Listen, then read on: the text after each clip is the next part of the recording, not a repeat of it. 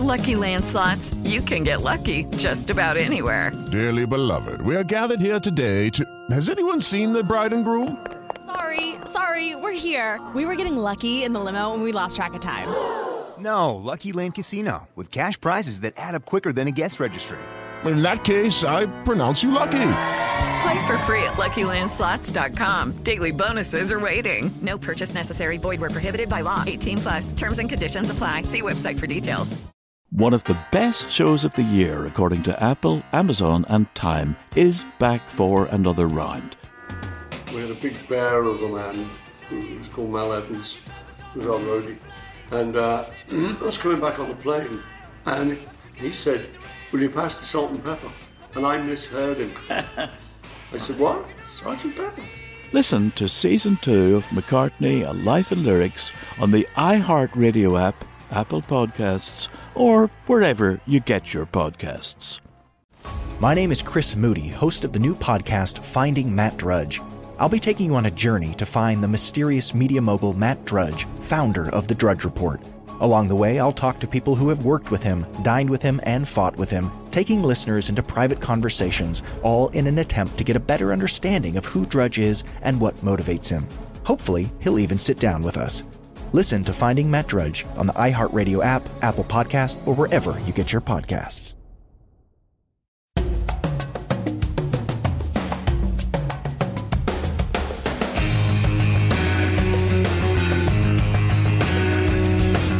And we return to our American stories. The oldest surviving photograph in the world was taken in 1826. For reference, that's when John Quincy Adams was president, who coincidentally is also the first president to be photographed. So, needless to say, photography has been an industry for a very long time. Our next story is about a family involved in that industry. Here's our own Monty Montgomery with the story. Our story begins in Joplin, Missouri, the hometown of Joshua and Derek Carter, the grandsons of Dwayne Steinle. But they had another name for him. We called him Bob Bob. That was kind of his grandpa name that we called him. So we were always always saying Bob Bob and stuff like that. And um, Josh and I were very very close to our grandfather, partly because so we have a sister that's eight years younger than me and ten years younger than Josh. And when our mother was pregnant with our sister, she um, was on bed rest and was, was not doing very well for many, many months. And so that's actually, uh, at that point, is when my grandfather semi retired from the business to come over to Joplin. And before it had always been, you know, kind of a treat of getting to go and spend the weekend at our grandparents. And then getting to spend every day for a year with our grandfather was just so much fun. He lived with us and took care of us and took us to school, and we spent all day, every day with our grandfather. And our grandfather was a very curious person. He liked to learn and um, was always interested in finding out about new things. He he traveled all over the world, all over the country, learning anything that interested him.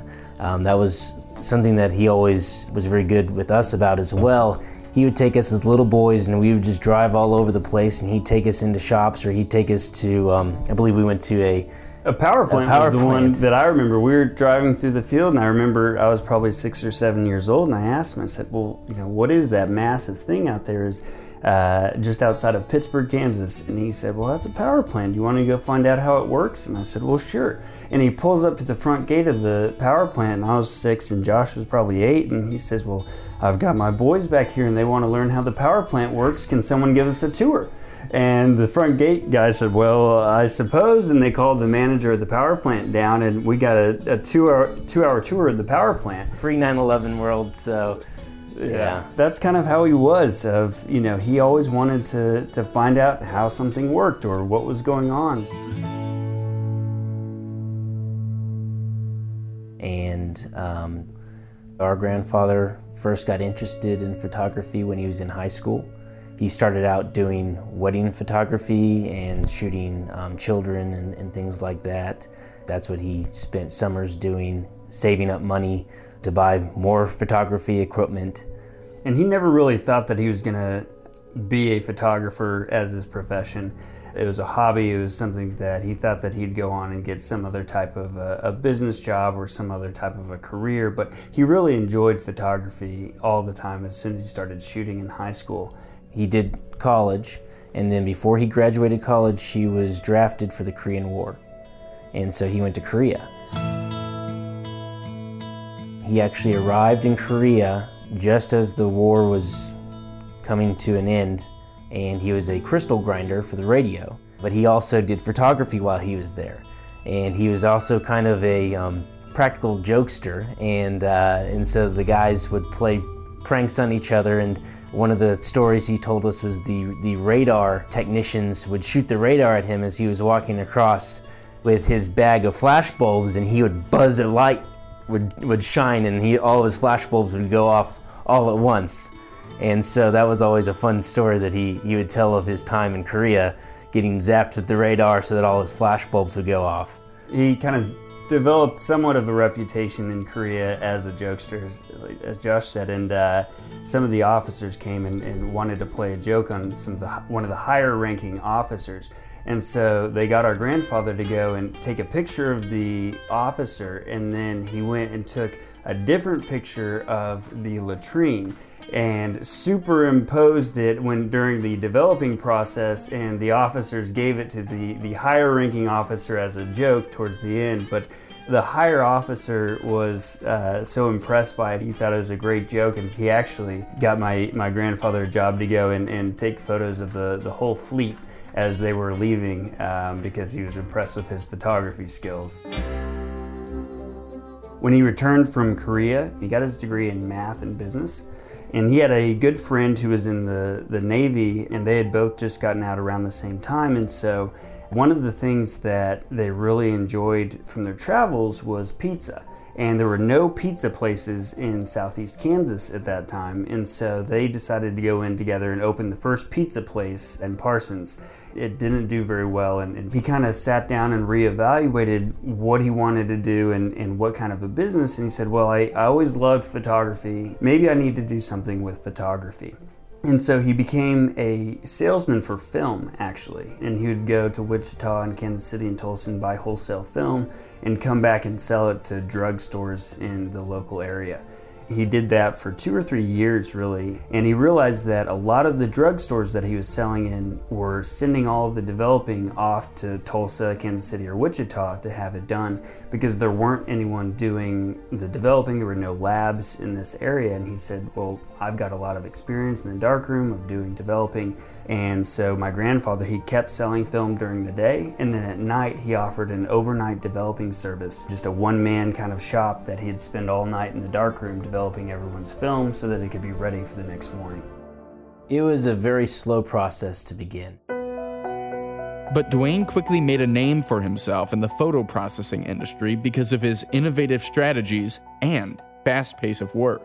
He had photo huts, so little kiosks all over the region where people could drop off their film and it would all get processed and then sent back out to the huts. And so that was a very successful endeavor for him in the late 70s. Our mom tells us a funny story too about something you might not think about, but game film, football games, they would film it all and all of the coaches in the whole area would be sitting out in our front lobby, all sitting next to each other after they just had a big game against each other the night before to pick up all their game film. And so we, we offered an overnight service to get all the game film ready so they could go and watch it the next day. I think one of the, the next big things that really launched the business, I think it's it's always been told is the great disc film debacle of 1983. For those who might not know or don't remember, disc film was film, as the name suggests, wrapped around a plastic disc inside a camera. The photos were low quality, and they were harder to process than normal film. But that did not mean people didn't use them, as Dwayne's photo was about to find out. A major retailer offered a major special for Christmas in 1983, and that was 80% off of disc film processing, and it was guaranteed that you would have your disc film processed and returned to you by Christmas. And they did this only about a, a week and a half or two weeks before Christmas and they didn't think it was going to be a big thing because disc film was not popular at all at that point and so they thought we just need to get rid of all this disc film. It turned out that it exploded and they had several tractor trailers full of disc film that needed to get processed And so there was a lab down in Arkansas that just could not handle it. And so they started calling all of the other photo labs within a 200 mile radius saying, Can you help us? Can you help us? And no one was, everyone turned it away and said, We have no interest in wanting to process that much disc film, especially a week before Christmas. And my grandfather said, Send us all the trucks and we'll figure it out. And they worked all through the day and all through the night for about 10 straight days and got all of this disc film processed by Christmas.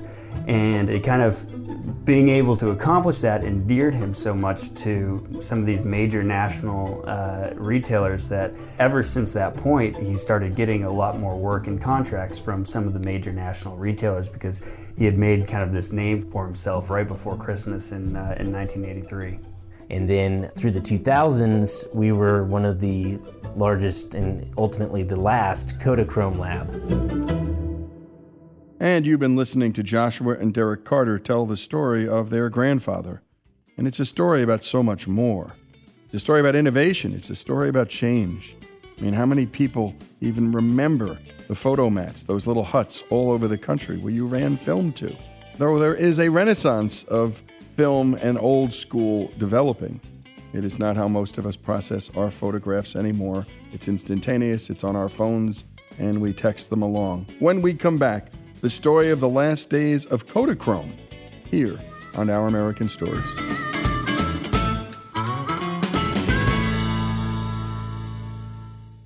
Hello, it is Ryan, and we could all use an extra bright spot in our day, couldn't we? Just to make up for things like sitting in traffic, doing the dishes, counting your steps, you know, all the mundane stuff. That is why I'm such a big fan of Chumba Casino. Chumba Casino has all your favorite social casino style games that you can play for free anytime, anywhere with daily bonuses. That should brighten your day a little.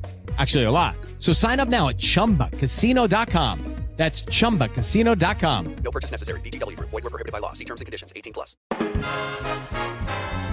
Good song. The Johnny Carson theme, right? Hey, who wrote that? Skip, who do you think? It's your buddy. Hi, everyone. I'm Paul Anka. And I'm Skip Bronson.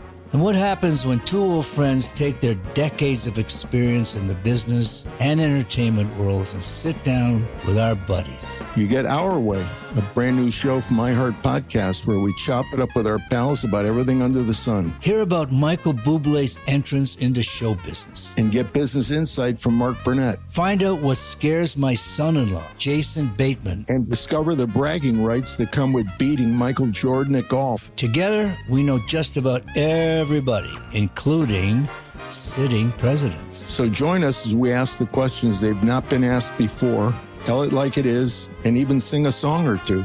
This is our podcast, and we're going to do it our way. Listen to Our Way on the iHeartRadio app, Apple Podcasts, or wherever you get your podcasts.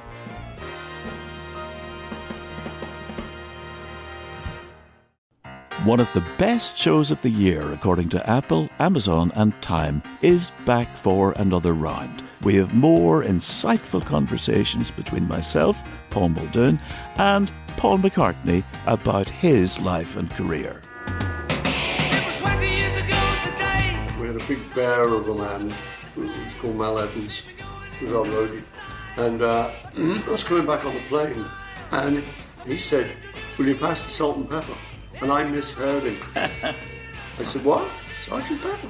This season, we're diving deep into some of McCartney's most beloved songs. Yesterday, Band on the Run, Hey Jude, and McCartney's favourite song in his entire catalogue, Here, There, and Everywhere. Listen to Season 2 of McCartney, A Life in Lyrics on the iHeartRadio app, Apple Podcasts, or wherever you get your podcasts.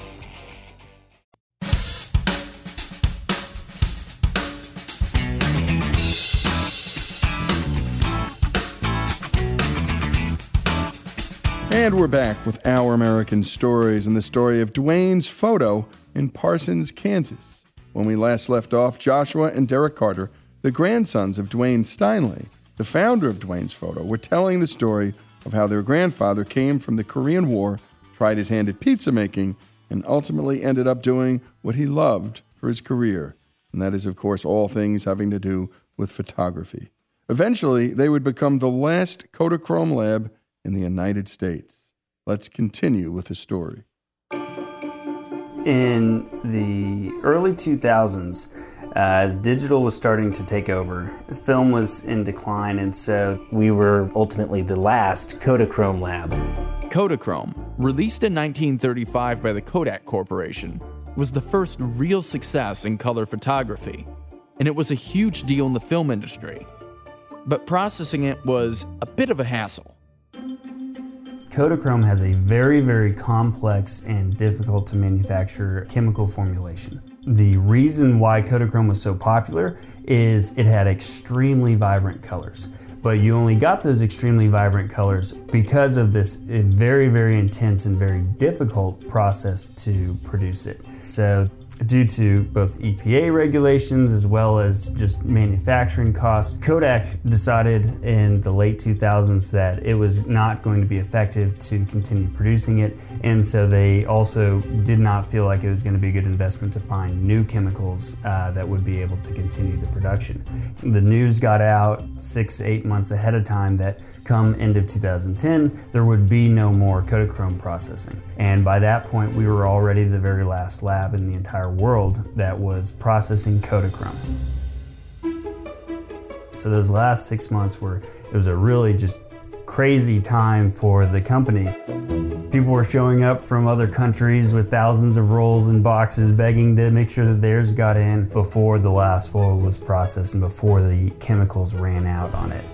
By the very end of it in 2010, when it finally stopped, national news was broadcasting from the parking lot, and people were camped out in the backfield, and it was a crazy event, really.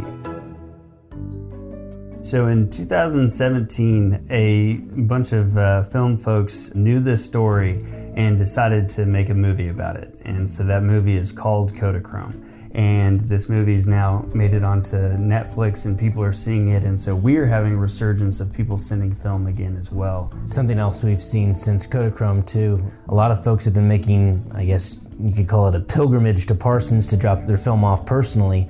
We'll have a group once or twice a week that comes in and they'll come in from each side of the country, say, Oh, I just drove here, you know, did 14 hours in the car to drop this film off and I just wanted to see the place and see where it all happened. So We'll give them a tour and let them see everything that goes on in the lab.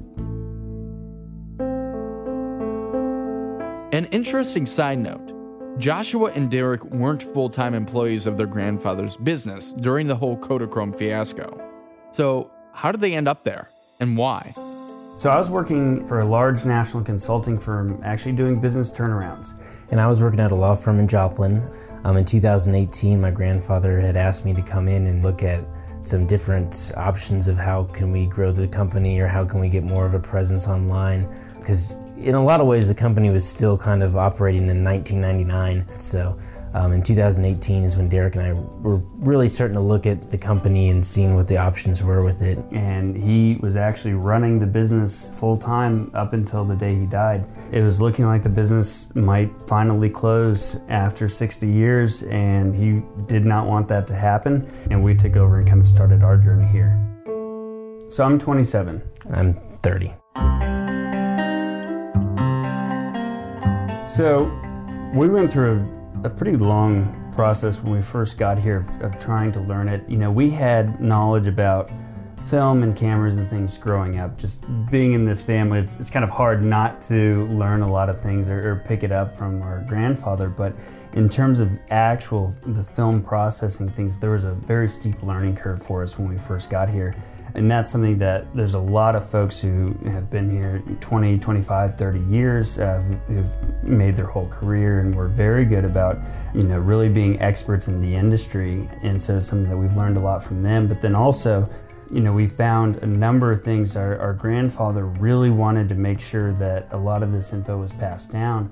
And when I was first going through his office and, and his desk and things, one of the most helpful things is he actually wrote in the late 1980s a, a, guide to photo finishing that had all the notes for the lab of everything you need to remember and everything that you need to do to, to be able to have everything running in the building really well. And, and we found, we continue to find a lot of those things. So, um, you know, we pour over as much of that information here as we possibly can to make sure that we really kind of uh, become experts in this field because we don't necessarily, we're not brought up in it, you know, in, in, when it was in its heyday in the, in the 80s and 90s. But then also, there's been a huge resurgence in film amongst younger people. It's much like the resurgence in vinyl records. For us, going and, and trying to deal with ever increasing volumes of film now, it, it has been probably the biggest challenge for us is being able to use equipment designed decades and decades ago. And so we've had to also try and get creative with how we're doing it, looking at we've got a 3D printer in the back for printing up gears and different parts and things. And then we're always looking for people uh, who can help us. And it's amazing. A lot of these people either knew or knew of our grandfather and we'll call them because we see that hey you uh, used to work in the industry or you know you, you make a part that could be used and they say oh I, I remember selling that to your grandfather in 1985 I, I'd love to, to help you and a lot of people have come out of retirement specifically to help us and to help get things back going we're still reaping the benefits of the relationships that our grandfather made three decades ago We've also learned a lot more about our grandfather from being in this business and talking to people who knew him in a different way from, from how we knew him. And those stories have been some of the most interesting. We were talking to the head of one of the big national organizations uh, and said that his first encounter, he told me about his first encounter with my grandfather when he was a very young man. And he said that at all of these trade shows, my grandfather used to organize a big card game for all the CEOs of all the retail organizations and Kodak and all those people, and they'd all come and, and he'd have a card game he said he the first time he went, he was expecting you know my grandfather to let everyone win to try and get business, and he said, "Oh no." My grandfather took all their money and they were all upset. My grandfather said, "Oh well, if you want your money back, you can give me some business. I'll give you a discount." And he said he got a lot of business that way because everybody just thought it was hilarious that oh Dwayne went and took all their money at the card game, and so yeah, that was that was one that we had never heard before and, and didn't know about. But there's a lot of those kind of stories that we learn about our grandfather kind of, you know, by meeting people who knew him that we wouldn't have, have known otherwise. Our goal, we certainly, we wanted to continue as long as possible. Uh, we want to keep, you know, having film grow and um, that's something that we really try and promote the industry with young folks. A lot of the new people who are shooting film are 18 to 25 and we are very, very excited about that. It's something that they're picking it up, and we want them to keep shooting film as a hobby or a passion for the rest of their lives. And if you know we can support them in that, that is certainly our goal. Is um, you know until the the last roll of film on Earth is is out there and been developed, our goal is to keep it open and keep doing it. And a great job on the production by Monty Montgomery. A special thanks to Joshua and Derek Carter who shared the story of their grandfather, and also a special thanks to Katrina Hine for finding this story and getting us the audio. The story of the last days of Kodachrome and the last Kodachrome lab in the United States, and in the end, a family business story, and we love them here on the show. The story of the last days of Kodachrome here on Our American Stories.